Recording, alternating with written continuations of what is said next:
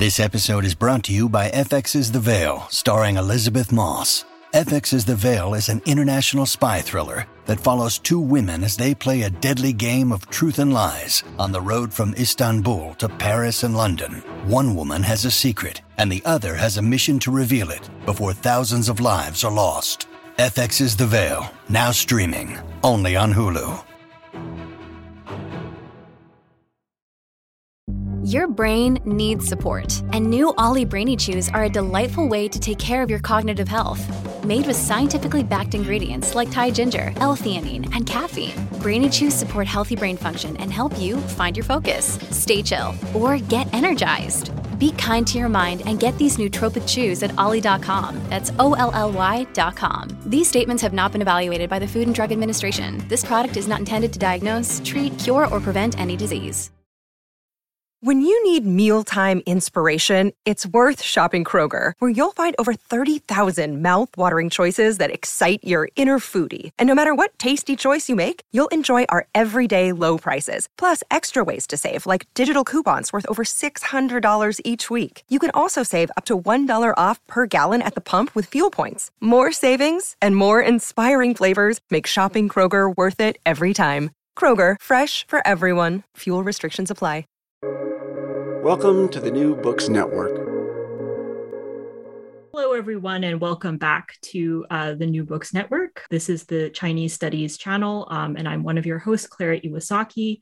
And I'm here today to talk about a really exciting new collection that just came out a few months ago, and it's called Reorienting Hong Kong's Resistance Leftism, Decoloniality, and Internationalism. Um, and this is out from Springer. And so this is a, a volume that was has four editors: Wen Liu, J.N. Qian, Christina Chung, and Ellie Tse. And I'm joined today by two of the editors, JN and Ellie. So JN and Ellie, uh, welcome to the channel.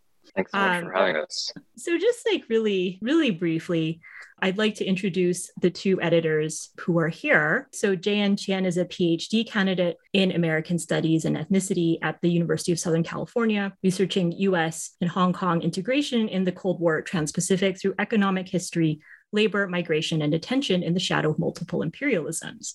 His writing has been published in Hong Kong Studies, The Nation, Jacobin, and Lausan. And Ellie Tse is a PhD student in Cultural and Comparative Studies at the Department of uh, Asian Languages and, and Cultures at the University of California, Los Angeles. Her research addresses the aftermath of inter-imperial encounters via visual, spatial, and architectural practices across the Sinophone Pacific with a focus on Hong Kong. And so, I guess to kind of get us started, I'll ask a somewhat traditional question for the channel. And I guess for the sake of, of simplicity, Ellie, um, I, would ask you to go first, and then JN, um, I'd ask you to go after. But you know, for both of you, you know, how did you become interested in this project? How did you become involved in this edited volume, and what was the kind of inspiration for it? Um, for me, I think the story and the sort of driving impetus uh, goes back to the rupturing moment in 2019 in terms of the political movement in Hong Kong, and I think that um, that was a moment where a lot of new friends and a lot of new comrades came into orbit for me. And I do remember um, uh, at the time, I think late 2019, people were struggling to find resources to articulate the experience on the ground. And me and some other people were trying to get together a decolonial reading list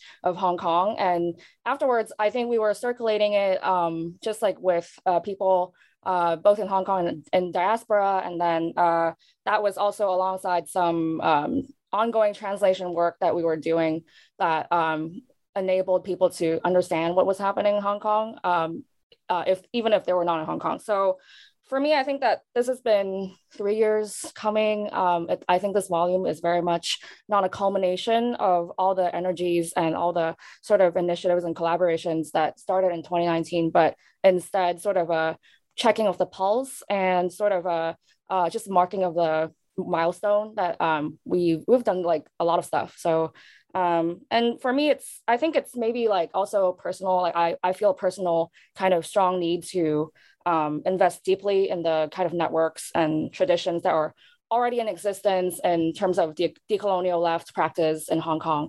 And I think that that is just something that might have been kind of overlooked or neglected in mass cultural politics and the mass movement. And I think that for me, like it's personal because uh, I'm somewhere between local, uh, born and born and raised in Hong Kong, and also somewhere um, diasporic, but not Asian American.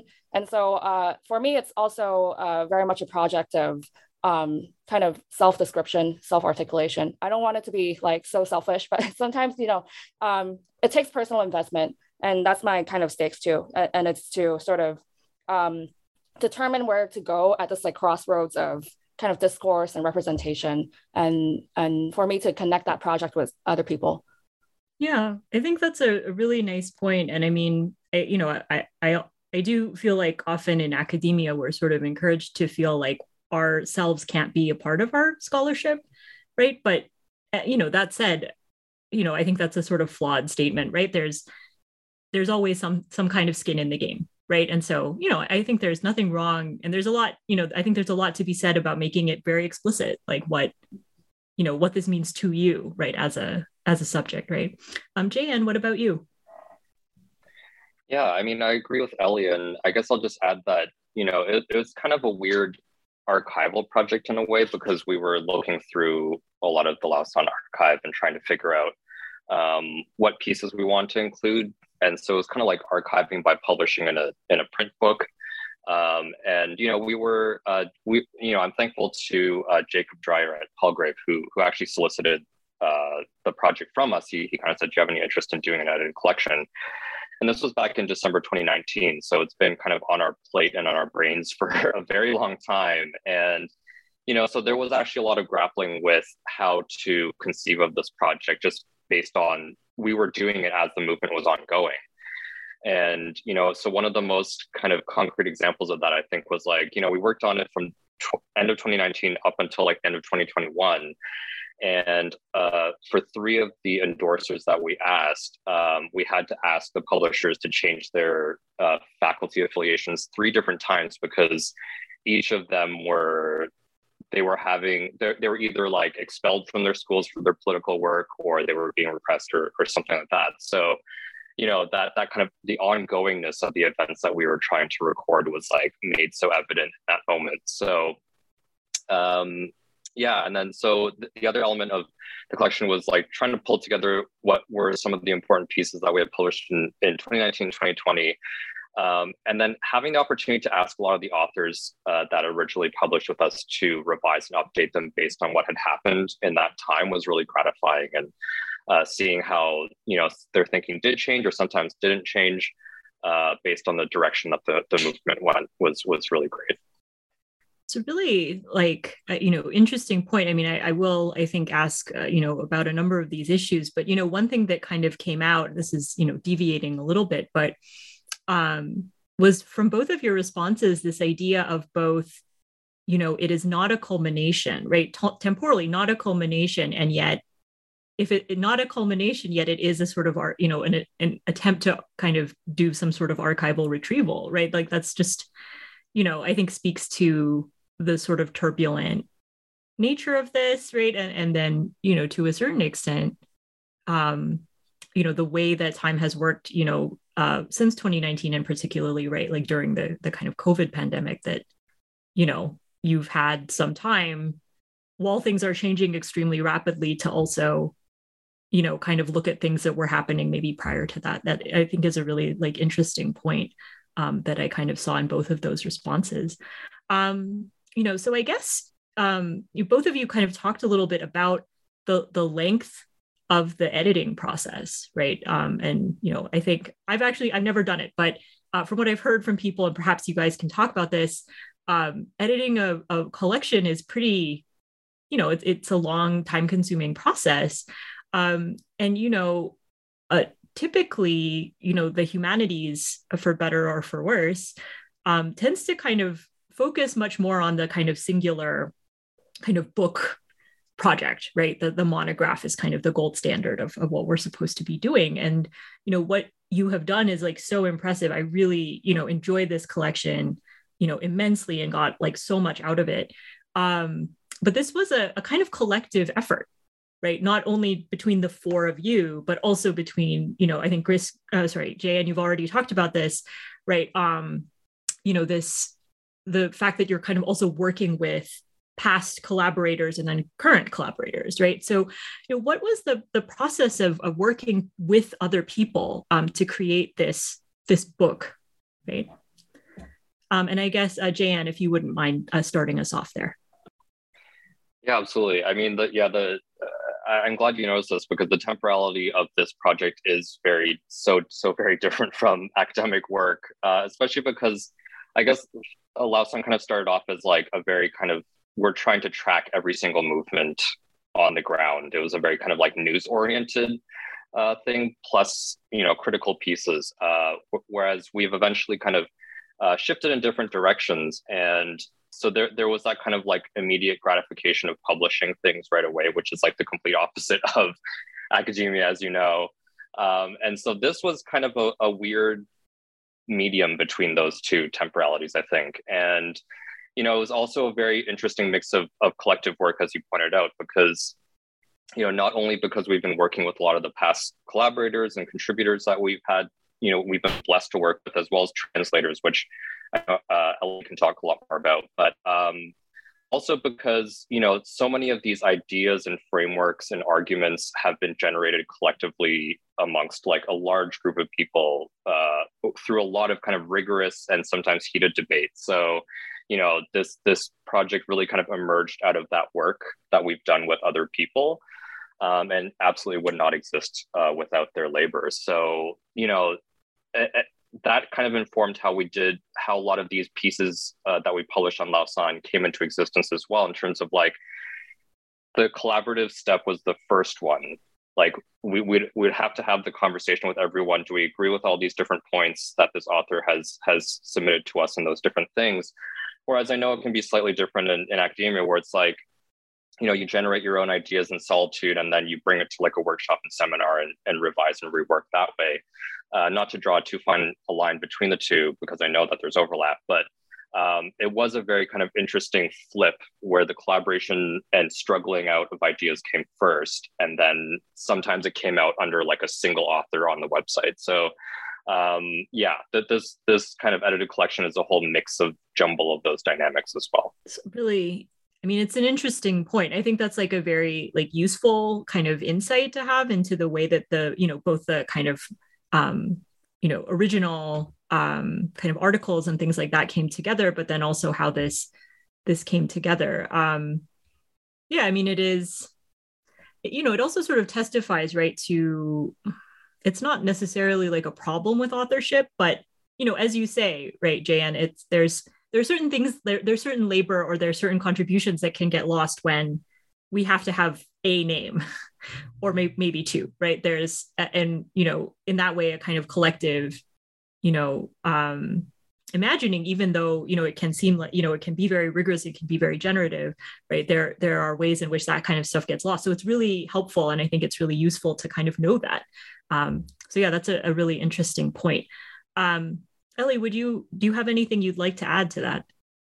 Um, sure. I I'm very much not um, close to the dissertating uh, end goal uh, at the moment. I think probably like uh, five years out or something. I have no idea, honestly. Uh, but I I I'm going to these like uh, dissertation workshops nevertheless because uh, it's it's nice to just tune in sometimes and see what people are doing. And um, I want to bring up something that um, Xine Yao, who's the author of Disaffected, uh, out at Duke UP, had said. And then um, this has struck me um, in a way that uh, resonates with what I believe is like a collective citation and um, authorship practice. And and it's that I think the edited volume or like the collective work is um, also the site of just survival. And I think you, you, were saying, Clara, you know, like the past three years, there's been so many overlapping crises, and it's impossible to write out the crisis from um, the argument or the sort of concept or whatever. And I think that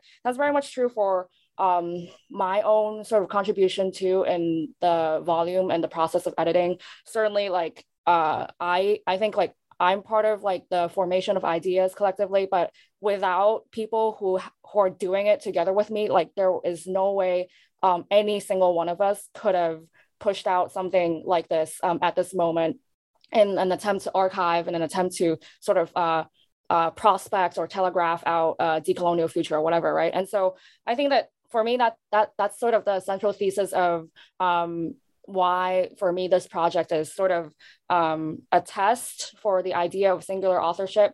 Uh, I think that my sort of personal experience in the academy um, hasn't been super alienating. I think I'm very lucky in that I have great support um, from my department. I have great um, sort of intellectual community, and I haven't found it to be very sort of isolating or very alone. Um, but I think that you know like monographs and like from my standpoint like having done this volume like these monographs and like these sort of single author projects like sometimes I think it's just you know like a it's a bunch of people. I think like the author is probably the interlocutor and it's like the network and it's like this the bunch of people. It's like this close knit but like wide sprung like collaboration that actually is um the central core of any project. And so um you know like I I want to like moving forward like if if i ever get to the stage of doing my own dissertation i would hope to um, uh, still carry th- this ethos um, of this volume with me that you know this is like um, you know a conscious cultivating of radical and trustful relations. And then it's a long-term kind of solidarity building that um, uh, you know a single monograph doesn't uh, always like speak to. So yeah i don't know. Maybe maybe it's a problem generally like that takes like beyond all of our lifetimes to fix like it's the neoliberal propriety of the professional academic. And so i you know that that's i think that's like something that each of us can can work for for a very long time. But you know that's just me.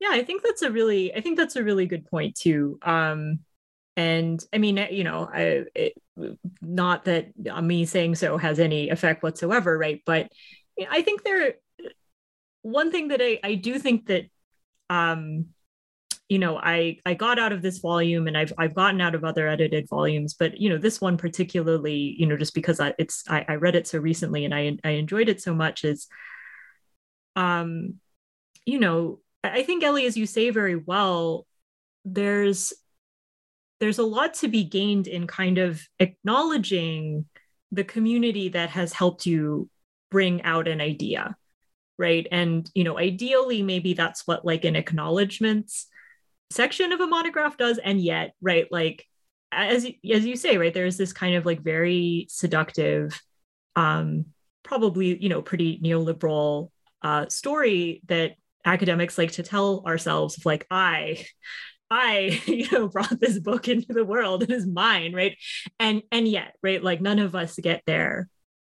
You know, none of us get there without um, so many people, both you know, kind of you know, formal citations, right? People that you cite, but also you know, your friends or your community who help you kind of like come up with this idea or you know, kind of test out this idea, right? Those are things that, um, you know, but I, I think that this volume is sort of a testament to the fact that you can have these really like um you know cohesive and really substantial engagements with issues right? And and it not just be like one person show. Um and i i do think you know that this book does uh you know there are lots of different topics covered. There are a lot of different approaches. People are talking about a lot of different things. And yet there are some really clear through lines in this book that i think you know um mean that it adds up to something more than the sum of its parts right? There there's something here that really um, collectively kind of means something at least to me right? I i really found that to be like quite quite powerful. Um so i guess sort of on that topic right speaking a little bit of the kind of group of people who um you know uh contributed to this volume you know how did you and the other two editors you know how did you make decisions on who to contact? I think um, jn has already kind of talked a little bit about the fact that many of these people are people that you already knew and, and worked with before. But you know how, how did you make decisions on who to include or what topics were important to include? Um, so i think i think uh, ellie why don't you go ahead and take this one first? Yeah, yeah, sure. I I think that um, it's very much uh, kind of a mixed approach, and I think Jan probably talked a little bit about the um, the aspect of like pulling from different archival uh, collaborations in the past few years, and then also um, having that um, kind of seg into each of the editor's own kind of intellectual foundations. And, and in fact, I find that to be one of the most um, rewarding parts of working in a collective of editors rather than in a single type of editorial um, structure. And so I, like for me, it was like I I I was I was obviously, I, I think I'm more within like Sinophone studies. And then I'm sort of like my work is in bringing into bear like uh, third world feminisms and women of color feminisms into Sinophone studies. And then I think that resonates with Christina, which is another editor's work. Uh, her work is very much on decolonial feminism and Hong Kong art.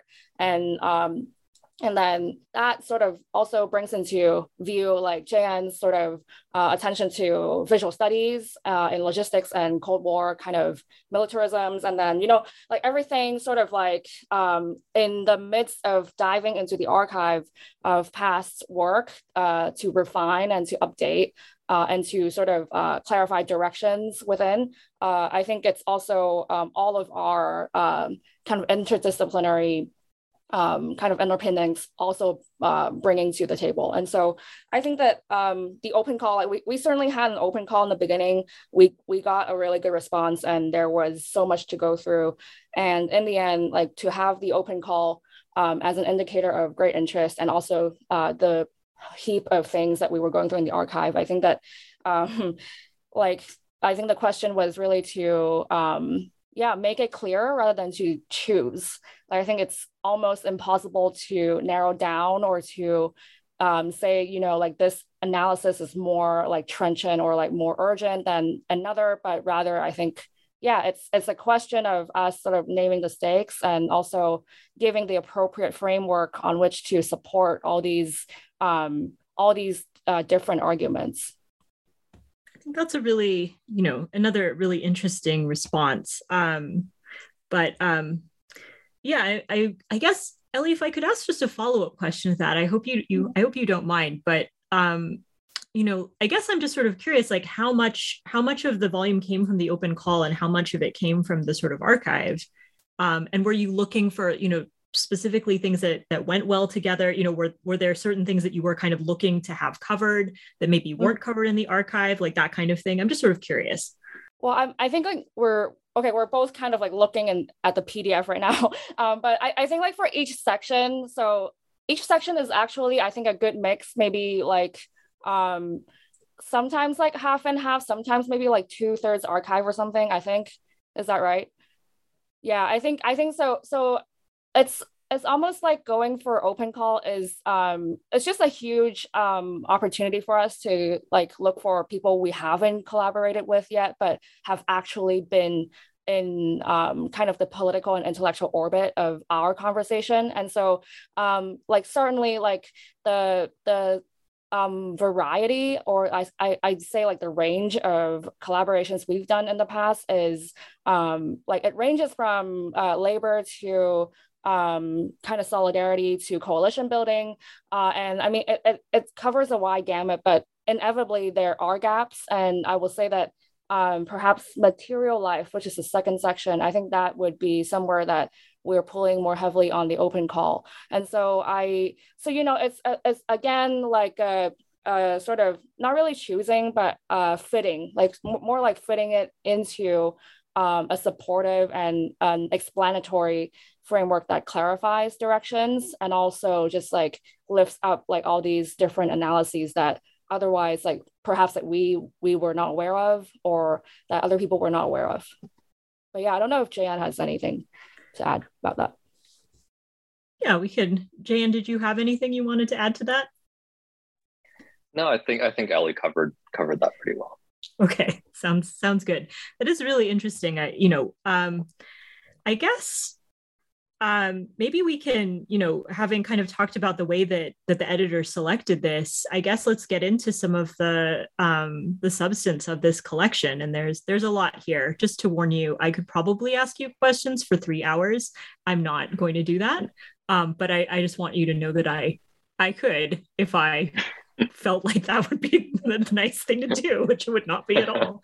Um, okay, so I guess um, one of the ways that I, I, thought maybe we could talk about this is to kind of use the the introduction to the collection um, that was written by all four editors as a kind of through line into the collection. Um, again, there are a lot of really good articles um, in this, and uh, for listeners who haven't had a chance to pick up this book yet, um, I highly recommend reading all of them. But um, you know, just as a way to kind of get through some of the the ways in which this collection is constructed, um, I thought that might be a sort of um, useful thing to do.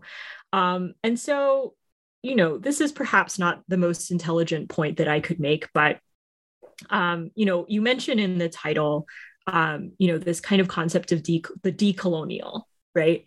Um, and this is something that this is a term that you really um, kind of give a lot of space to in the introduction. Um, as well as you know talking about decolonial movements and then also talking about leftist movements and then how these two you know kinds of terms like interact with each other within hong kong. Um, and so i i was really um, struck by that. Um, and i was also particularly struck and i think particularly intrigued um, that you know one of the other things that the editors kind of put forward in the introduction is in an attempt to move beyond um, third world internationalist perspective right? Um, which has been i think often um, and you guys can correct me if i'm wrong i'm not an expert in this obviously but um, that has been a way that um, you know leftism asian leftism right uh, particularly has has kind of been constructed right? Um, and so, you know, you the the editors, you know, both of you and the other two editors, right, um, kind of posit that this might not be a great fit um, for Hong Kong. So, you know, I guess I'd like to hear um, both of you talk a little bit more about the word decolonial. Um, you know, what are some of the tensions that um, that you kind of felt within that word? You know, why did you decide to kind of use this as one of the key words? You know, both in the title and then uh, in in the collection throughout. So, um, JN, if you'd like to start us off, I'd, I'd really appreciate that. Sure. Sure. Yeah, that's a great question. I mean, I think all four of the editors might have different thoughts on this too. So I'm like speaking for myself here, but one of the most compelling uh, facets of decolonial critique and decolonial as a term, I think, is that it's not overdetermined in my mind. In in a, the same way as like third world critique and third world internationalism are. Um, so I know lots of different people who practice decolonial critique, uh, draw on each other's work and stuff, but they also theorize very specifically based on their own locations and context. So, you know, uh, in this collection, we are drawing on this existing literature. Um, that you know the, the core ethos being that we not only have to dismantle the settler capitalist political economy of a colony, but also the colonial hierarchies of race, sex, gender, and other hierarchies um, of valuation that socially reproduce that system. So I'm thinking of like uh, Maria Lugones's towards uh, decolonial feminism, where she expands on uh, Anibal Quijano's coloniality of power uh, by insisting on the way in which gender is not peripheral or epiphenomenal, uh, but it really cuts across all the dynamics of like ecology, economics, and knowledge production. So you know, I think the term is very popular in some US academic circles, uh, and it's not often used in Hong Kong at all, as far as I know. Um, but I think what we wanted to do was to use it to kind of identify the infrapolitical, which is uh, something that one of uh, our editors, Christina, brought in from uh, James C. Scott, uh, and thinking prefigurative, prefiguratively about like the glimmer of politics that we see in the movement standing apart from um, you know the the mainstream ideology and what is being presented as this kind of monolith of what Hong Kongers believe, um, and also um, you know we wanted to use decolonial to kind of prefiguratively identify things that we see as targeting the foundations of Hong Kong's ongoing colonial dilemma. Um, and so I think by choosing a term like decolonial that isn't really used locally, we're also able to kind of avoid a lot of these pitfalls of these overdetermined terms like adopting uh, attempting to adopt or pursue th- a third worldism that suits hong kong or vice versa. And we can really kind of like start trying to think fresh and anew about the, the different problems that hong kong has. Um, not to say that we should just discard all the lessons of the past entirely right? But not not being kind of chained to them um, you know forever. Yeah.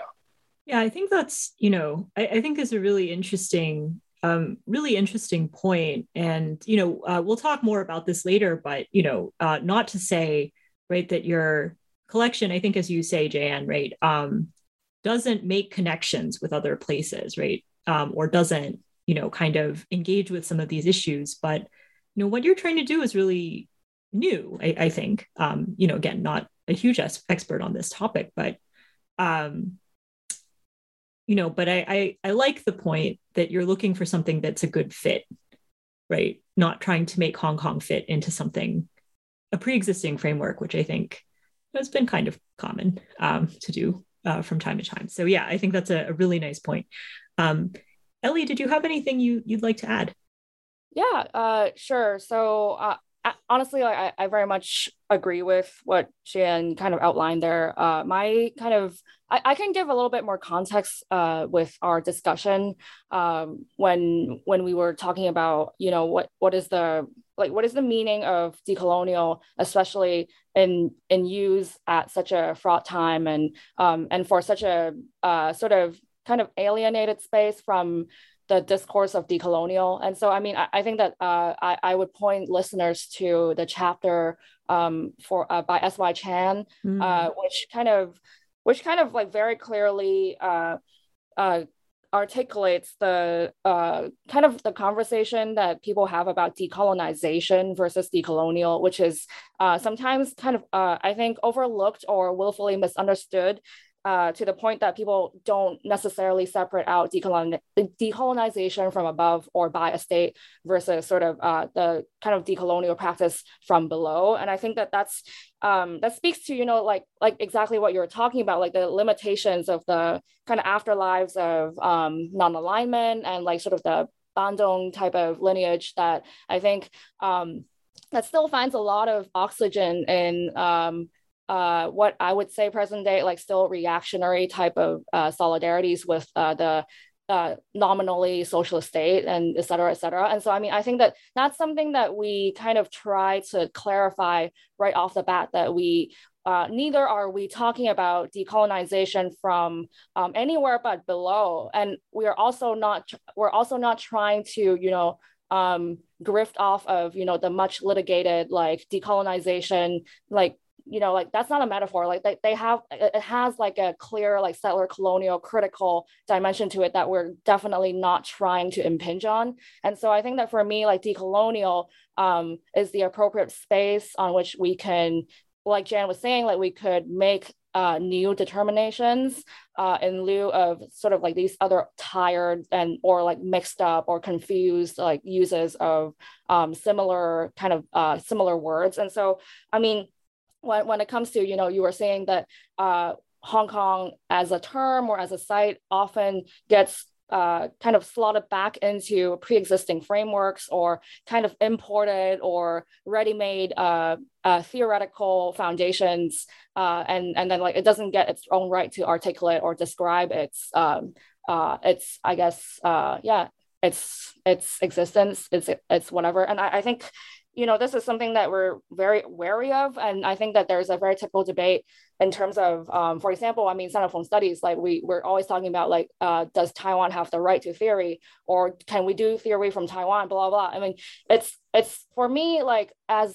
someone like in this project, like I'm very conscious of the charge to be able to uh, do theory from Hong Kong and treat it as a site from which to do critique and not a site of critique or a site to critique per se. And so I think that that's um, I think that's a huge responsibility, and it, it unfortunately it fits awkwardly in the sort of kind of radical or pseudo radical epistemologies that kind of infiltrate the discourse of around Hong Kong today. And I think that um, you know, like even within Hong Kong itself on the ground, I was in Hong Kong in 2019 and um, let me tell you, like there were so many like rumblings of like just general like resentment to like just like skepticism and like um, even anger about like people trying to foist a term that's unfamiliar onto uh, sort of quote unquote local context. And I think that um, for me, like I was in um, multiple separate like left spaces in Hong Kong that like that's sort of like more, I guess, like for example, like there's like a very like orthodox, like I don't know, like Marxist like bro type group that I was in for a while, but then very like hastily left because of obvious reasons. And you know, they they were like I was telling them like, you know, like we're doing a decolonial Hong Kong reading list. Like, would you be interested in perhaps joining a reading group? And they would they would be like, you know, like what's um what's decolonial like um and and like and it's like it's a little bit um it's disheartening on one hand but it's also i quite understand that it's um it's sometimes like it's it's a learning curve uh, as well as something that you just have to deal with at, at where it's at. And so um it's like so my question is you know like during this volume do hong kong people or like people from hong kong or whatever people associate to Hong Kong in any way, like do they have a right to claim a decolonial po- politics? And you know, my my answer, like for this volume and for um, any work associated with this, is like yes, of course, like of course we can. Like it's unfamiliar, yes, but like I think there are inklings and there are um, sort of um, uh, if not, uh, I guess like direct like expressions of decolonial politics that are already available. And you know, my job, or you know, rather our job, is just to put it all together and to make it you know legible. So yeah i mean it's it's sort of my long-winded rant um, about how we came to this term in the first place. And i think that um, you know this is an ongoing conversation happening at all levels um, of the movement. And it's I, am sure people disagree with us or people agree. And you know i think this is going to be something of a long-term type of debate. I think those you know are both really interesting responses. Um, you know, I think Ellie, I, I really appreciate, you know, I, I really appreciate that point. Um, you know, and I don't have any questions about this, but you know, I, I think this kind of, you know, both of you kind of mentioned, right, this um, you know, kind of sense that like Hong Kong has not um, you know, really been able to or has maybe felt welcome to, or, you know, maybe sometimes people didn't want to kind of engage in this, you know, kind of debate until recently um, or you know like it, it has often been right china taiwan and, maybe hong kong right? Like it you know there it has often been this way. And um, obviously you know jn's article gets at this and there are a lot of other articles that get get at this kind of issue right? But you know i i do think I, you know I, I did find it to be you know quite powerful. You know I, I am not a hong kong person and I, I don't know about you know a lot of this stuff very well but you know there were a lot of articles that I, I do think you know kind of uh, articulated in much more intelligent ways things that I had thought, you know, and was like, yeah, I wish I was that smart. like, you know, but, you know, there are things that I think kind of point out these blind spots in the way that Hong Kong has been represented, um, in the way that we have kind of conceptualized it as like, um, you know, China, Taiwan, and Hong Kong, right? Like that kind of, uh, you know, thing within area studies, right? Particularly, uh, Hong Kong has not really had um, its own place again until very, very recently. And now, you know, we see it a lot more, which is great um, in certain ways. And then uh, I think worth interrogating in other ways, right? But, um, you know, I, I also think, Ellie, that that point that, you know, this is still a, you know, that you're not claiming that this is like a, a term without controversy or maybe even a term without problem right but that that is i think part of of healthy debate right not everyone's going to agree um you know I, I and that there may be you know kind of conversations or contestations within like all different levels i think is a really interesting you know and i think a good point to bring to this right? It, it's again like not not necessarily i guess like common for academia right? To be like yeah some people may disagree with me and that's fine right? But and yet right like that is part of a movement right is is to have disagreements right as long as you can talk about them right? Um so yeah, I, I think that's a really good point. Okay, where was I? Okay, um, oh, you know, I have one. Okay, I want I have one other question. I didn't put it down, but um, I had one other question. Kind of, it's like half question, half observation. Just speaking of citation and speaking of community, I did notice in this introduction, and generally speaking, in this collection, I think this might be one of the uh you know a bibliography that has relatively few old white guys cited in this. Um, and uh, I was really into it. I mean, I I assume that this was intentional, um, having uh, you know seen you know and talked to to you both about this project, um, but I I noticed that um, you know you have a really interesting right uh, bibli- the bibliography in and of itself is its own discourse, um, and you draw from some really interesting sources um, and I would say, like, you know, within my own discipline, you know, um, Jan, I know you're in um, slightly different field, right? But um, within the area studies discipline, somewhat unusual, right? People, unfortunately, still to be citing, although I think that's getting a little better. Um, but uh, for listeners who haven't had a chance to pick up this book, um, it's a really, you know, it's a really interesting intellectual community and a really interesting intellectual lineage um, and I realize this is a very poorly articulated question, but if either of you have anything that you'd like to add on the subject of your references and your intellectual community as articulated within the introduction, um, I'm just sort of curious to hear more about that. Um, I guess, like, uh, Jan, did you have anything you wanted to? Yeah, this actually kind of connects to something you were just saying about, um, you know, reading reading some of the articles and being like, "Wow, I wish I was I had like this is something that I've been thinking about a long time, and this person articulated it. And that's actually to tie this to an earlier question. That that's like one of the selection criteria that I had was just like these are pieces that I had read that really kind of illuminated things for me, like about Hong Kong, about the movement, um, and that really kind of contributed to my own growth. So that was like those were some of the first pieces that I reached for, and that's kind of like how I think this uh, intellectual community that that we built through the citations kind of grew organically as well, right? Because, you know, I, I guess the, the project that we're engaged in is so it's so like multifarious and and like, you know, it's it's editorial, it's organizing, it's translation, it's it's so many different things. And so and that's incredible, right? Like we're we're able to engage with so many different people on different registers.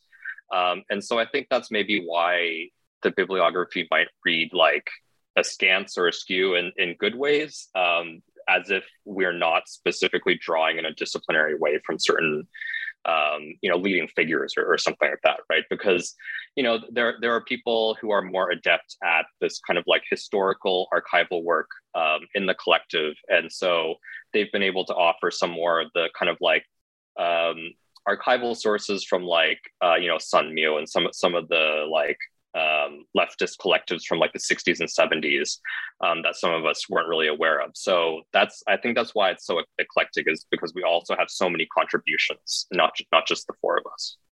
That's a really that's really interesting. That is like quite illuminating um, in the in the process. Um, Ellie, did you have anything you wanted to add to that?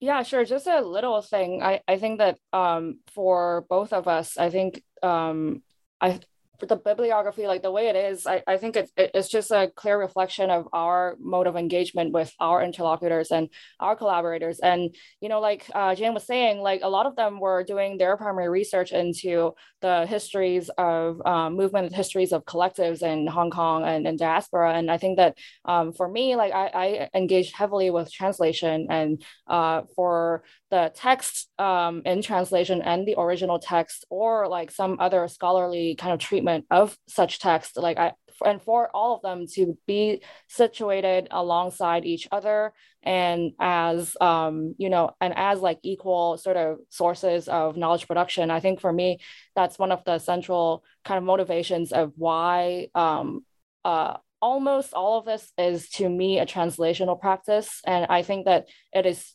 um it is you know like sometimes i think my job is just to like clarify or to facilitate. Like i i, I think that other people like smarter people and like more knowledgeable people like they have already done the work. And i i sometimes think that the it's like the action is amplifying you know not not just like sort of uh, going back to an earlier question you know it's not just like uh, claiming authorship or claiming some sort of um, you know propriety over any any certain like discourse or whatever. And so for me like um, even in in my training, I guess, like uh, in the very short three years of when I've been in the department, um, you know, like even like the old white man thing, like it, it that's like that's a through line in all of my training, right? And it, it's literally like, oh, like you want to talk about decolonial theory, like go like before Mignolo, like go to Wynter or something, right? Like so it's always always a reflex for me. Like it's always like uh, someone is talking about this that's not an old white man. Like just like do do that for everything right? And so i i don't know. I think for me it's a little bit like knee jerk at this point. And and I, i'm I, i'm kind of glad that it was it kind of is sort of what you noticed about the volume too. Yeah i um i mean and i guess for listeners again who haven't had a chance uh don't worry. I, i'm pretty sure foucault's still in there. But um you know like there's just like a lot of other things but yeah i really um you know i i learned a lot you know from the text as i i continue to say ad nauseum right? But i also learned a lot from the footnotes and that was something i did i did kind of clock was oh that's interesting. I had never you know like and so yeah there's there's a lot going on both textually. Um you know elliot i think that kind of comment about trans translation right or the kind of um the politics of translation or amplification right that kind of thing. Um you know, it's really interesting. Um, but yeah, like that, that's also there, right? The kind of resonance, right, between someone like Sylvia Wynter, right, and this and this situation, which is not to say that like, you know, she is commenting on this situation, and yet there is like a resonance that you can kind of get, you know, can sort of get that kind of resonance that kind of goes between these two kind of issues. Okay. Um, again i am so sorry i've asked so many questions. I just i really enjoyed this. Okay. Um so i guess uh you know i'd like to ask a question kind of more broadly um, about the section the first section of this collection which is called grounding the movement. Um and so i i guess um you know how did you decide what was going to go into this section? Why did you decide to put this section at the beginning? I think in many ways this is a very foolish question because obviously grounding the movement sort of answers this question already, right? But you know, how did you decide what was going to go inside?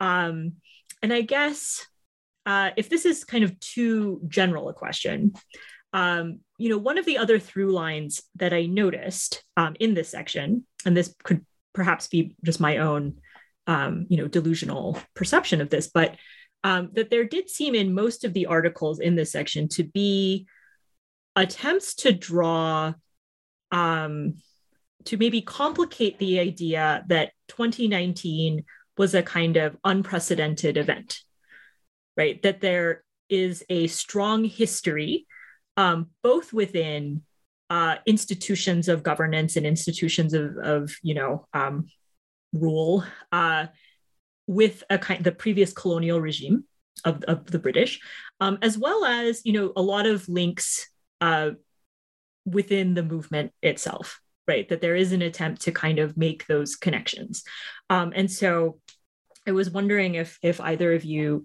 you know, would be willing to speak to that. Um, Ellie, did you have anything you, you'd like to start with? Mm, I, I guess just brief comments about um, why even ground the movement because uh, certainly like it's unprecedented in scale and operation perhaps uh, but uh, it's yeah i mean i, I see it as um, because precisely it reacts to so many of the um, sort of perceived failures or the like shortcomings of prior attempts to articulate um, some pretty complex and um, I guess overdetermined terms as well. Uh, grounding it uh, is kind of necessary in order for us to then go to material life, which gets into the sort of relative minutia of how things are done and who is speaking and who ought to speak but haven't, and then perhaps like later on zooming back out into um, kind of uh, uh, kind of, I guess, again, the prospecting framework, you know, like looking at internationals, internationalism from below, and it's um, reference to an organization that we frequently uh, collaborate with as well, and it's it's something that I think um, on in the mat like as a matter of like just scaling or like scoping our projects like grounding is something that is um, necessary. Like number one is just like it's um, there are so many like contentious terms of uh, quote unquote political liberation that just have I guess like congealed into these stubborn like uh, binarisms or just like have increasing attachments to um, I would say like reactionary type of things. And I like nationalism and nativism. And like for for us like grounding the movement perhaps like also entails like um, teasing out the exact dynamics be- like between like these binarisms and like to you know like chop them up a little bit and like just like re-examine them in light of 2019 and secondly just like grounding the movement. Like for me it's um just like also like incidentally it's just significant like as an action that i have to do every day. Like grounding is something that um is always debated in the movement right? Like it's something that like people are always talking about like who is on the ground? Like who therefore has a right to participate and to speak? And so lots of people have you know staked a claim and being able to delineate like this right to be on the ground or like um, who is closer to the ground or therefore has like a like kind of a more moral political like right toward um, determining these um, ideas. And so i think grounding the movement for for me like it's it's incredibly like incredibly arduous but like every single thing that um, we do without sort of like articulate why we're grounding and what we're grounding is like you know it, it's almost moot. Like i think like you know the ground is like so like by the mainstream and by like sort of um, more kind of belligerent uh, right-wing people in hong kong i think the ground is sort of seen as uh, the only arena of action. And that's precisely like for me at least personally that's my contestation. Like the ground is not static. It's always shifting. And like uh, sometimes your ground is not my ground like and you you know uh, so on and so forth. So i think that's sort of uh, my my my interest in why grounding in the first place. Yeah that's a really interesting i mean there's a lot there right? But there's some really interesting things there. I think particularly that final kind of comment about you know the ground you know as this kind of site of um, somewhat exclusionary sometimes, you know, or it, it can, you know, be used as such, right? Uh, kind of authority right that's really i think a really interesting point. Um jan did you have anything you'd like to add to that? Yeah i think somewhat similarly i think um I felt that the, there was a need to ground it based on, you know, your observation, Clara, which was that this through line, we were trying to draw the timeline a little bit further back from, you know, because I think uh, most of the narratives that came out, like the, the books, the first books about the movement that were like rushed to press, like at the end of uh, 2019 or whatever were by journalists who basically tried to just kind of like represent the the majority opinions uh, in very broad strokes. And typically uh, from what i can tell the timelines were drawn back to like maybe like 2012 or something like that you know like around the time of when the student uh, movement started. And so i think we were trying to ground it in a different way. So kind of like what Haley was saying was like we're seeing this movement as springing from many different dynamics other than uh, you know what what these other uh, books have done so far and i think the, the the kind of submerged critique that we have of that is that we don't see these uh, the the liberties to protest as uh, it's not indebted to the kind of like pseudo liberal democracy of the British colonial system, right? Because I think that is that is kind of the um, implicit argument of a lot of these uh, mainstream books is like look at look what's being taken away as these kind of like pseudo liberties that Hong Kong used to have. And so we're we're trying to kind of draw the timeline further back to say, well, that's it's a lot more complicated than that. Um, and as you can see, you know these these liberties have always been kind of not there in jeopardy, you know those different things. So I think that's what we were trying to do by ground. It could have been titled like regrounding the movement or something like that as well. Yeah. I think that's a really, you know, that's a really interesting point. And I, you know, I think Jan, your your comments kind of brought to mind. Um, I taught a Hong Kong class for the first time this year, um, and I, I, wish I had had a chance to read this book before I, I prepared all my lectures. But you know, I, I think that's something that comes up, right? Um, you know, not only just within you know people who are protesting in Hong Kong, but you know, Hong Kongers you know in canada as well um, and i'm sure other places right this idea of like the british taught us the rule of law right? Um, and uh, you know um, again I, I look forward to teaching this class in a couple years again uh, you know have fully armed with this book. But you know again at the time i was like i don't think that that's true. Um, but I, I don't know enough to really say. And now i you know i'm now armed with many other things. But you know, and, and then these other sort of, you know, kind of moments of dissonance, you know, in 2019, when you would hear like the Hong Kong police force referred to as Asia's finest. And, you know, that is something that gets, you know, kind of bandied about quite a bit.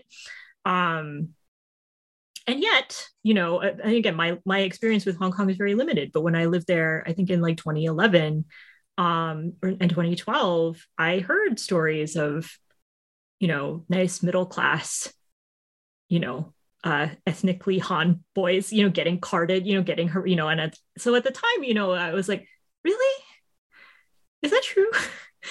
um, you know, and and again, like I, these are my own kind of very anecdotal kind of you know experiences, but you know, and then to kind of see these things laid out, right? Um, you know, Jan, I think that other point that you made, right, about the kind of limited historicity um, I've been I've I've been fortunate enough um, through like a, a Hong Kong um, group in in the city where I live um, to watch a number of of the Hong Kong documentaries that have been coming out about the protests, um, and they're really you know many of them are are really you know good. Um, I think a lot of them are very important, but I do think your you know your observation there I think is quite astute, right? That they don't really push it further than like 2011 may i mean i mean you get like the handover shot or whatever but like that's kind of it right like um, and I think, you know, one of the things that I found like so valuable about this, you know, just personally from this section was, you know, the ability to kind of draw um, a lot of um, connections to, you know, this kind of, and, and to problematize uh, the colonial state. Um, you know, I found the, let's see, who wrote this? Let me just double check. Um, the Feng Chi-keung and uh, Li Chun-wing's article on the kind of new union movement and the really kind of like complicated relationship that unions have had, um, you know, to protest movements and to, you know, the, the com- you know, kind of communist era, like that's really valuable, right? Because it does show us something that is not really, I think, well defined, like it is not particularly like well positioned within a kind of binary. Um, of like oh okay some people are like pro china and some people are like pro britain like that's not you know that that's much more complicated than that right? So yeah i think you know that's a, a really i think a really thought-provoking um, comment there. So uh, let's see. You know i i have already kept you like way too long and i have so many things i want to ask but um, let's move on to to material life. I think ellie you already kind of started talking about this right? This is a, a much more kind of granular section right? This is a section that looks much more at um, you know how protest tactics um, within the movement have operated. Um, and you know one of the things that I, I again found like quite interesting and like quite valuable is that um, you know for listeners this this section really looks at a number of different wings of the movement um, certainly some of the more prominent wings of the movement are well represented here.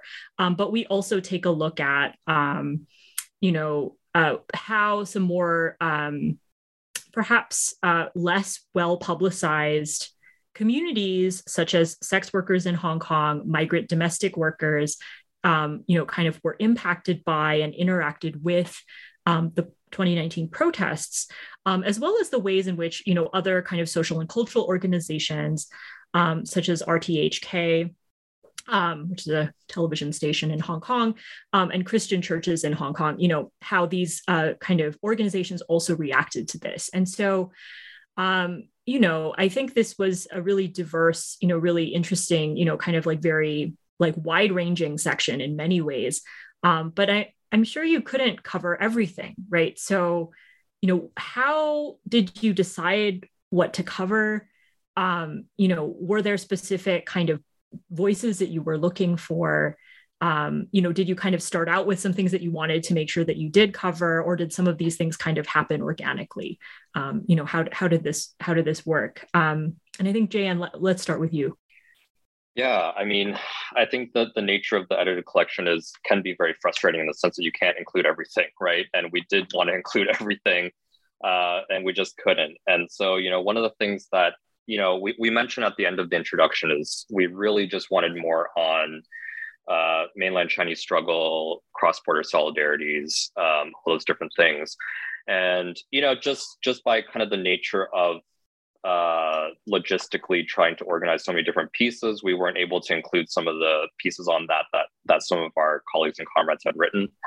Um, and so I, you know, that, that that's one kind of um, missing piece that I really wish was there um, from the material because I think it's such an uh, important element of of what we're trying to do in that section, which was, like Ellie said, the kind of like granular granular look at what life is like um, during the struggle, before the struggle, after the struggle, um, and stuff like that. But you know, I, am really glad that we have the pieces on the sex workers and migrant domestic workers, um, especially as as like historical and political agents in and of themselves, rather than as kind of um, you know sociological subjects through through which we can kind of like you know pity or or uh, favor with our charity or those types of things. So um, yeah, that's that's kind of how I see this section as it stands.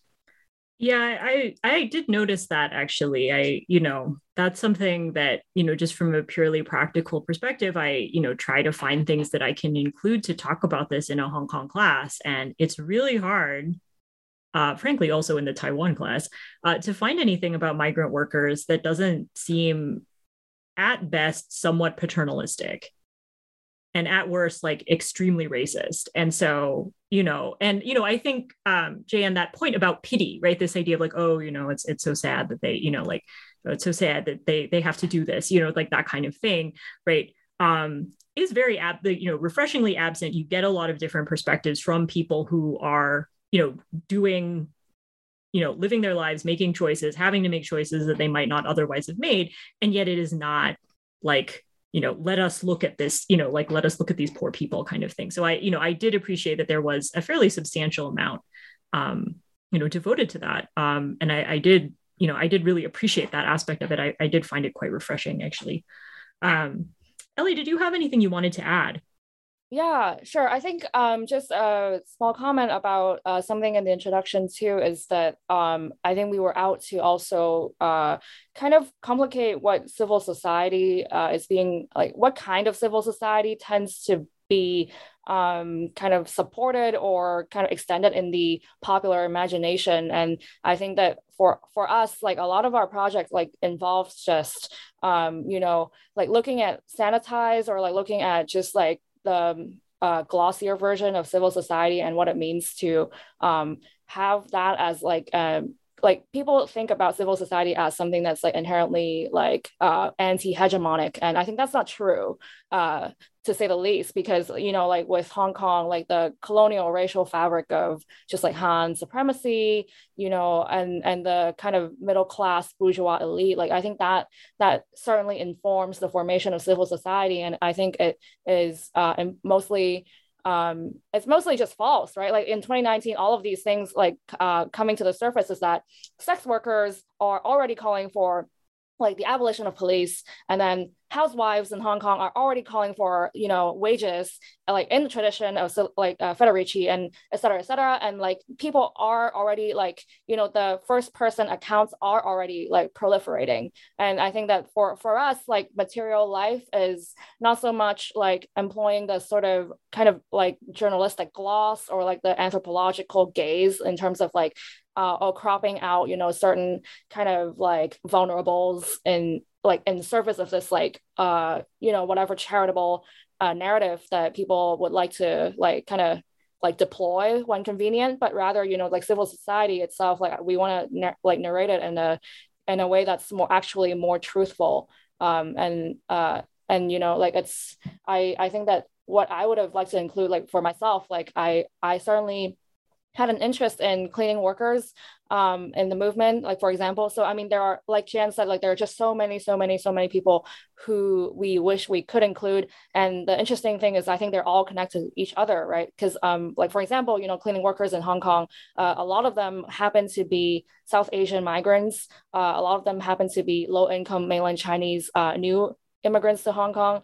And uh, you know, I, I think that there are so many uh, overlapping and kind of intertwining uh, like uh, roles that these people uh, kind of uh, latch onto like in, in this like sort of like broad view of civil society that like um, I would be hopeful that even if we don't get to include all of them, like at the very least, like um, there is an inkling and there is some level of, um, yeah, there is some level of legibility that is not paternalistic, like you were saying, nor sort of, you know, just, uh, I guess, like incomplete, I, I hope.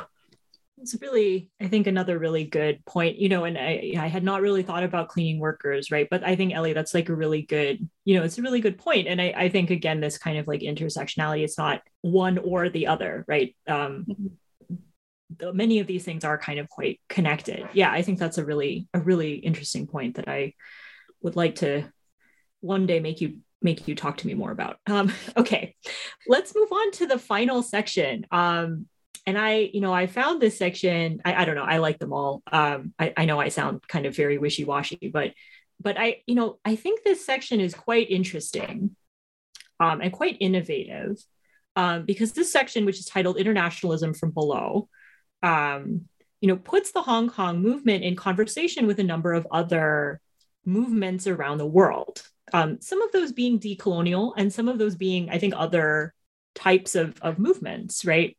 Um, so, you know, just a, a, few of these, right, is, um, you know, including, um, you know, the Hong Kong movement's relationship to Taiwan, which I think has has perhaps been more talked about in certain ways, but I, I did think that the, the article there was was quite interesting. Um, you know, Filipina, um, Filipino and Filipina and Indonesian migrant workers, um, Jeju Island and Okinawan anti-base movements, right? All of these are kind of connections that are being made. Um, and so, you know, uh, returning to the introduction, um, you know, one of the things that you kind of talk about are the importance of building minor to minor connections. Um, and I, this is, uh, I think, coming at least in part from, um, you know, Shu-mei Shih and, and Francoise Lionnet's kind of minor transnationalism, right? And this, you know, this is a, a concept that I, you know, I mean, I, I find quite compelling, you know, myself. Um, but uh, you know, I'm, I'm just sort of curious, you know, what what was important to you um, you know in a in a book um, that you you have both already admitted uh, you couldn't fit everything in right? Um, you know what was the what was the importance of devoting some of this book to to connections beyond hong kong i guess? Um, so uh, ellie would you like to start us off yeah sure so I think that for me, like, and I'll speak for myself, of course, like it happens on two levels. And it's firstly, like, just my like little salty self, like major to major simply doesn't hold up, right? Like under scrutiny. And I think that, you know, minor to minor is necessary, like on even the most banal level of like, like practicable like feasible like solidarity building because we're seeing um even like i mean 2019 is not the start of it but like certainly like the most kind of symptomatic moment is like the rise of the Hong Kong like Trumpist contingent. I think like that for me is when people are trying to do major to major and it like it's, it's it's bringing backlash and it doesn't bring results like whatever those results may mean to sort of the kind of liberal to far right kind of like uh, spectrums in Hong Kong. And I, I think like it's you know like the state level lobbying and the sort of like uh, attempt to portray Hong Kong people like in exile as like model migrants and like sort of the ensuing like attempt to um, you know uh, I guess take advantage of that type of portrayal is I think um, you know it, it's at odds with who actually makes up the movement and um, and the majority of you know like who has already been paying attention to these questions like just beyond even like the like de facto like start and end of like the uprising or whatever. And i think that you know like uh, it's really like uh, my my first my, my first thing about minor to minor is that like it's because it's simply the better way to go. And like that's really sim- like that's just you know like uh, i i think many many people would disagree. And for me like i've spent like over three years talking about why like minor to minor is not just that you know a self-gratifying uh, vanity type of like uh,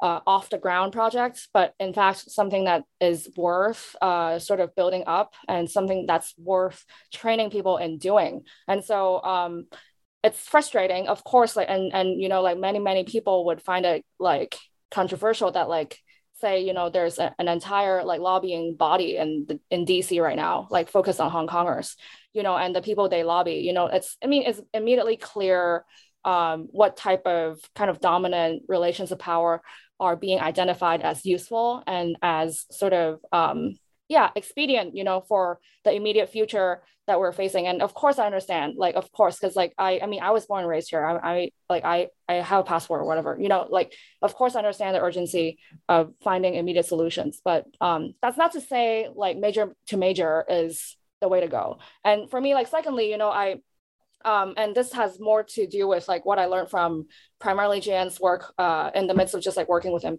I think that like this section also just is something that's much needed in all the discourse around coloniality um, in Hong Kong. Uh, primarily because I think a lot of it is focused on British colonialism and not so much on the kind of over like oversized um, kind of influence of US imperialism, right? And so the sort of uh, minor to minor connections that we're making in specifically, I guess, Taiwan and the Philippines and also um, Jeju Island, I think like we are specifically trying to like forward the idea that US empire is something that's also pernicious and something that deserves as much scrutiny uh, in anywhere else uh, like you know, like Puerto Rico or, Guam or whatever, like, you know, in Hong Kong, you know, we, we need to look at US as um, something that uh, perhaps is, uh, you know, like in need of uh, like complete, like just like removal. And I, I think that um, for me too, like minor to minor, I guess like it, on, on a sort of like state level, like that's certainly important but um, again like my like that's why i'm saying you know like internationalism from below like a lot of these people that we're talking about in material life the previous section like they're coming from these places where we're doing minor to minor uh, like relations right? And so i think um, this operates on both the sort of granular level and also on the more kind of overarching um, yeah i guess like whatever state level uh, like narratives that we are trying to correct and to like supplement really, I think, a really interesting point. Um, Jan, did you have anything you wanted to add to that? Yeah, um, I mean, I agree with everything Ellie said. I think the, I think it, uh, the section really kind of springs from a lot of the, the conversations we've had, you know, in private, working out our our political views, not just about the Hong Kong movement, but even, you know, for example, you know, in, in academia, I think you know, I'm in American studies and ethnic studies, and um, you know, Hong Kong doesn't really register as a thing in those fields.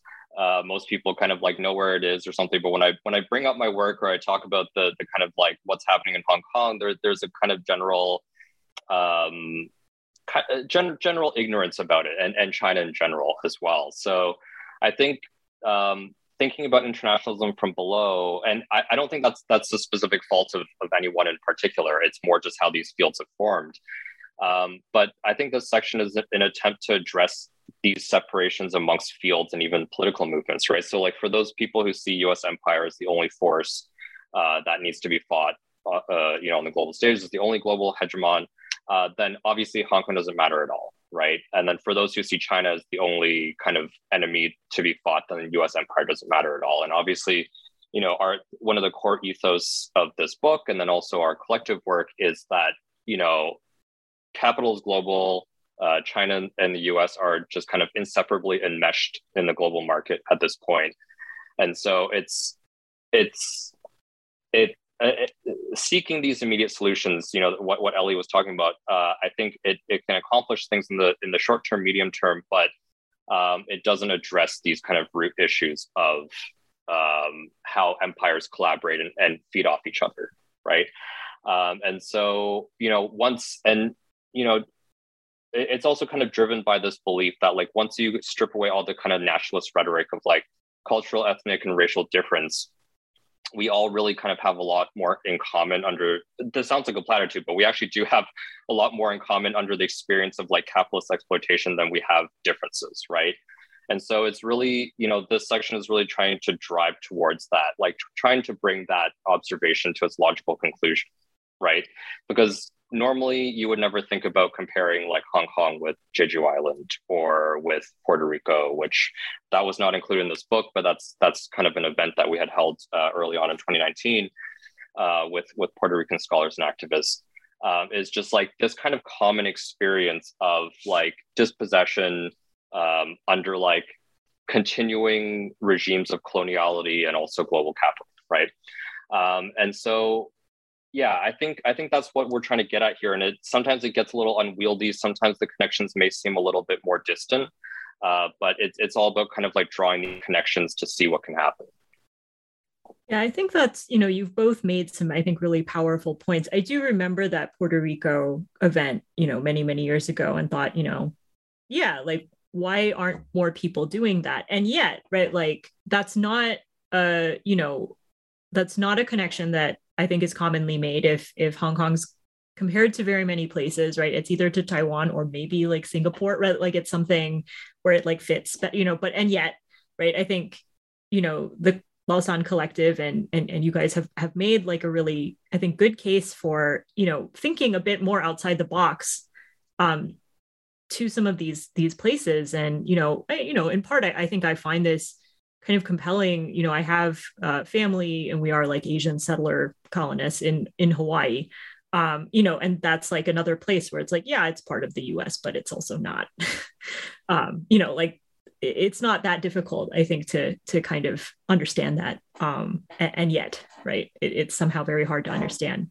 Your comments i think about you know us and and china you know and and the the kind of you know way in which these can be this can be seen as a sort of like manichean struggle right? Or it can be seen as, something like that is an excellent segue into the question that i have about um, the piece that you contributed to this to this volume right? Which is called um, the hong kong card. Um, and so, you know, in this this uh, this essay, you know, which I found to be quite, you know, thought provoking, um, you know, you you problematize uh, what a, a, phrase that has has really kind of gotten a lot of uh, has has really started started to like kind of slip off the tongue, and nobody really seems to actually unpack what this means. Um, and so, you know, your essay here does, I think, a really good job in making us think about something that we don't think very much about, but probably should, uh, which is the phrase the new Cold War, right? And, you know, kind of thinking about, um, you know, what this phrase does, you know, how it's being articulated both by American and Chinese politicians. Um, and so I guess I'd, I'd like to ask you one question. I could ask you a ton of questions, um, but I'll just ask the one. Um, so, you know, in the essay, you kind of critique, right, this idea that in fact what is happening today is a new Cold War, right? And so, what are some of the possibilities that emerge for us if we don't see the current situation as a new Cold War, right? Um, you know, would, would you mind speaking to that? Yeah, sure. So I think um, you know, th- this chapter was an expansion of a kernel of writing that Ellie and I had done a long time ago. So, Ellie, please feel free to jump in as well, because I'm sure you have just as many observations about this. Um, and it's also very indebted to the collective conversations that we've had at Lausan. So, you know, I'm not I'm not claiming this is my argument about the new Cold War, but I do think, you know, it, it's really important to point out that um, what's happening right now is that, you know, different states are, are kind of like grabbing onto this term in order to like import binaries from uh, the old Cold War, the actual Cold War, uh, into the present of like, you know, capitalism versus communism, uh, liberal democracy versus authoritarianism, those different things. And, you know, there's there's obviously kernels of truth on uh, on either of those kind of binaries, but it's it doesn't accurately describe the material reality that we live in under anymore, right? Like I said in a previous question, the US and China are allies that have enmeshed now in terms of their collaboration uh, under capital, right? So it doesn't make any sense to try and import this old framework where the antagonisms were, were real. Um, and the revol- you know, th- there was still kind of a revolutionary uh, movement at that in that moment. And so there has to be a reason why it is useful in this in this moment, right? And it's not just useful for uh, you know governments and elites, but it's also very useful for protesters and, and people who consider themselves radicals, right? Either on the radical left or radical right. So many people find use in, in this term "New Cold War," and it's just it just this kind of like empty like cipher or container for whatever a certain person's like prejudice is or what their political beliefs are. And so um, I think it's, it's really important to unpack that um, because if we don't, then we kind of really risk allowing uh, states to really narrow our because w- once you start talking uh, in the discourse of war and crisis, then your your options become so limited, right? You either have to you're with us or against us, right? And, and it's a very kind of old trick, obviously, uh, in the US. Uh, so it, it's really kind of surprising to me that a lot of people are falling for it again, uh, having just, you know, uh, gone through it for, for 20 odd years. Um, and, you know, it this is an attempt to, to kind of unpack the, the falsity of what this new Cold War discourse is, is to really try and break free from those limited options and to say, actually, we don't have to invest all of our political and psychic energy into the US or into China. Uh, there are other options. Um, Ellie, did you have something you wanted to add to?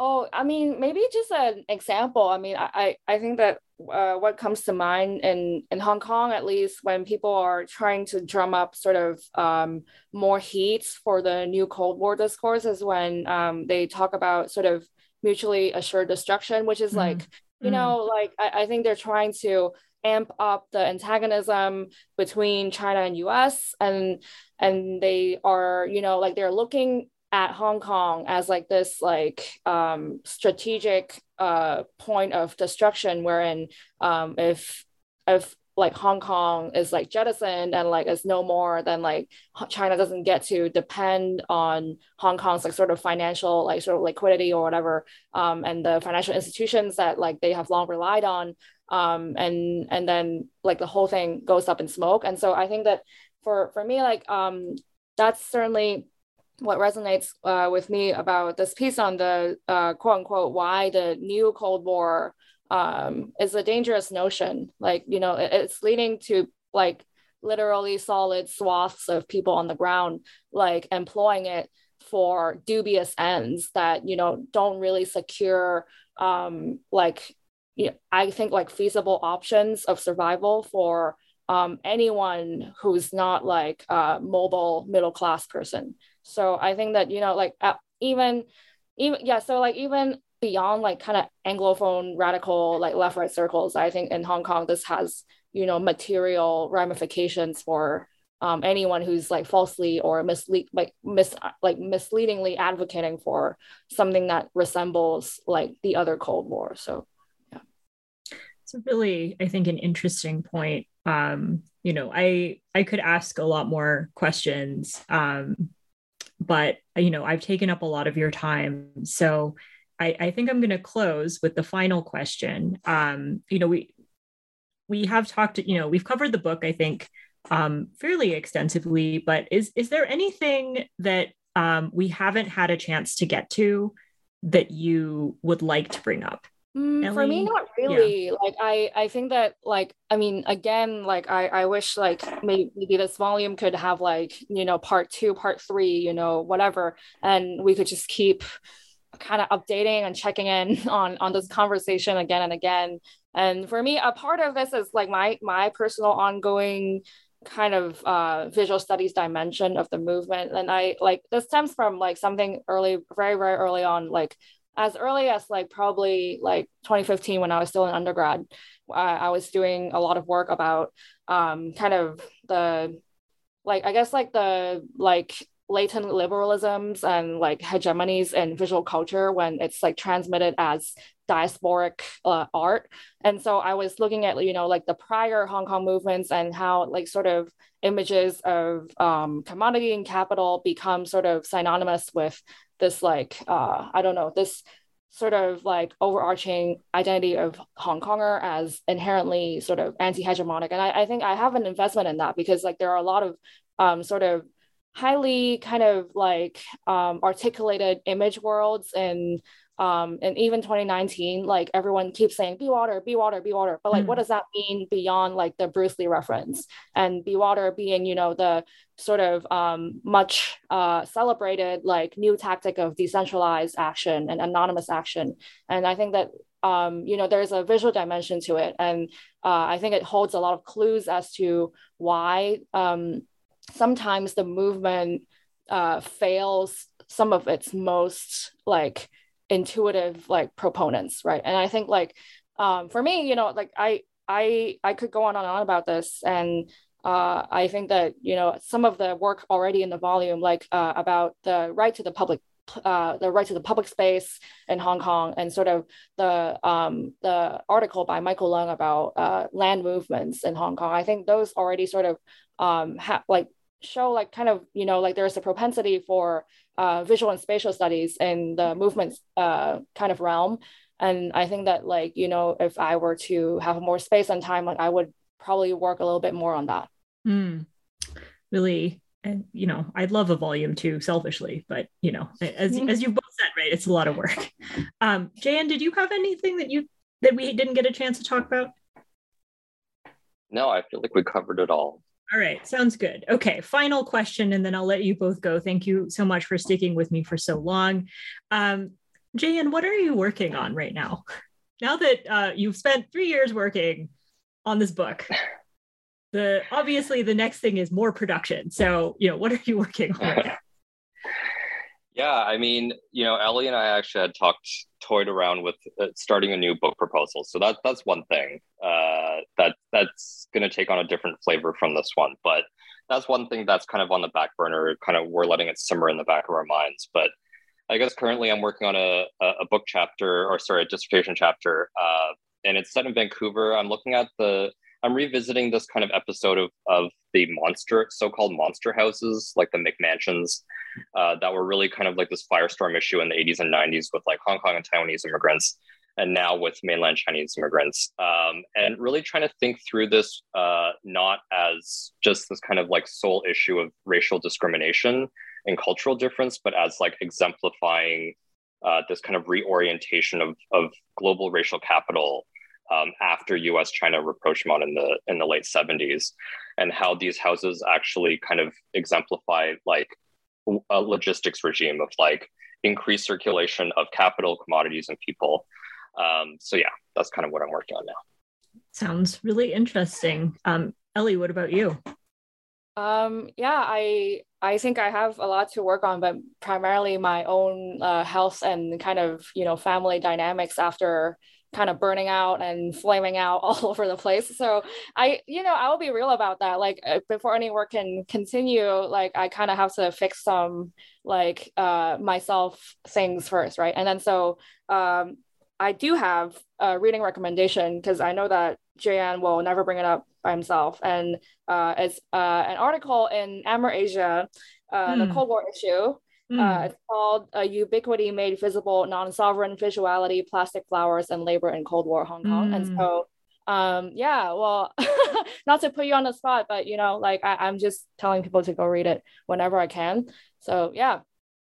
That sounds good. Uh, you know, I think it's important to kind of recognize that, um, you know, health is important, right? Uh, we're not really encouraged to say that, but, you know, um, work is is important, but health is more important, particularly in times like these. So, um, you know, thank you so much. I, I really enjoyed this conversation. You know, I, I I've learned a lot. So, you know, thank you so much. Thank you, Clara.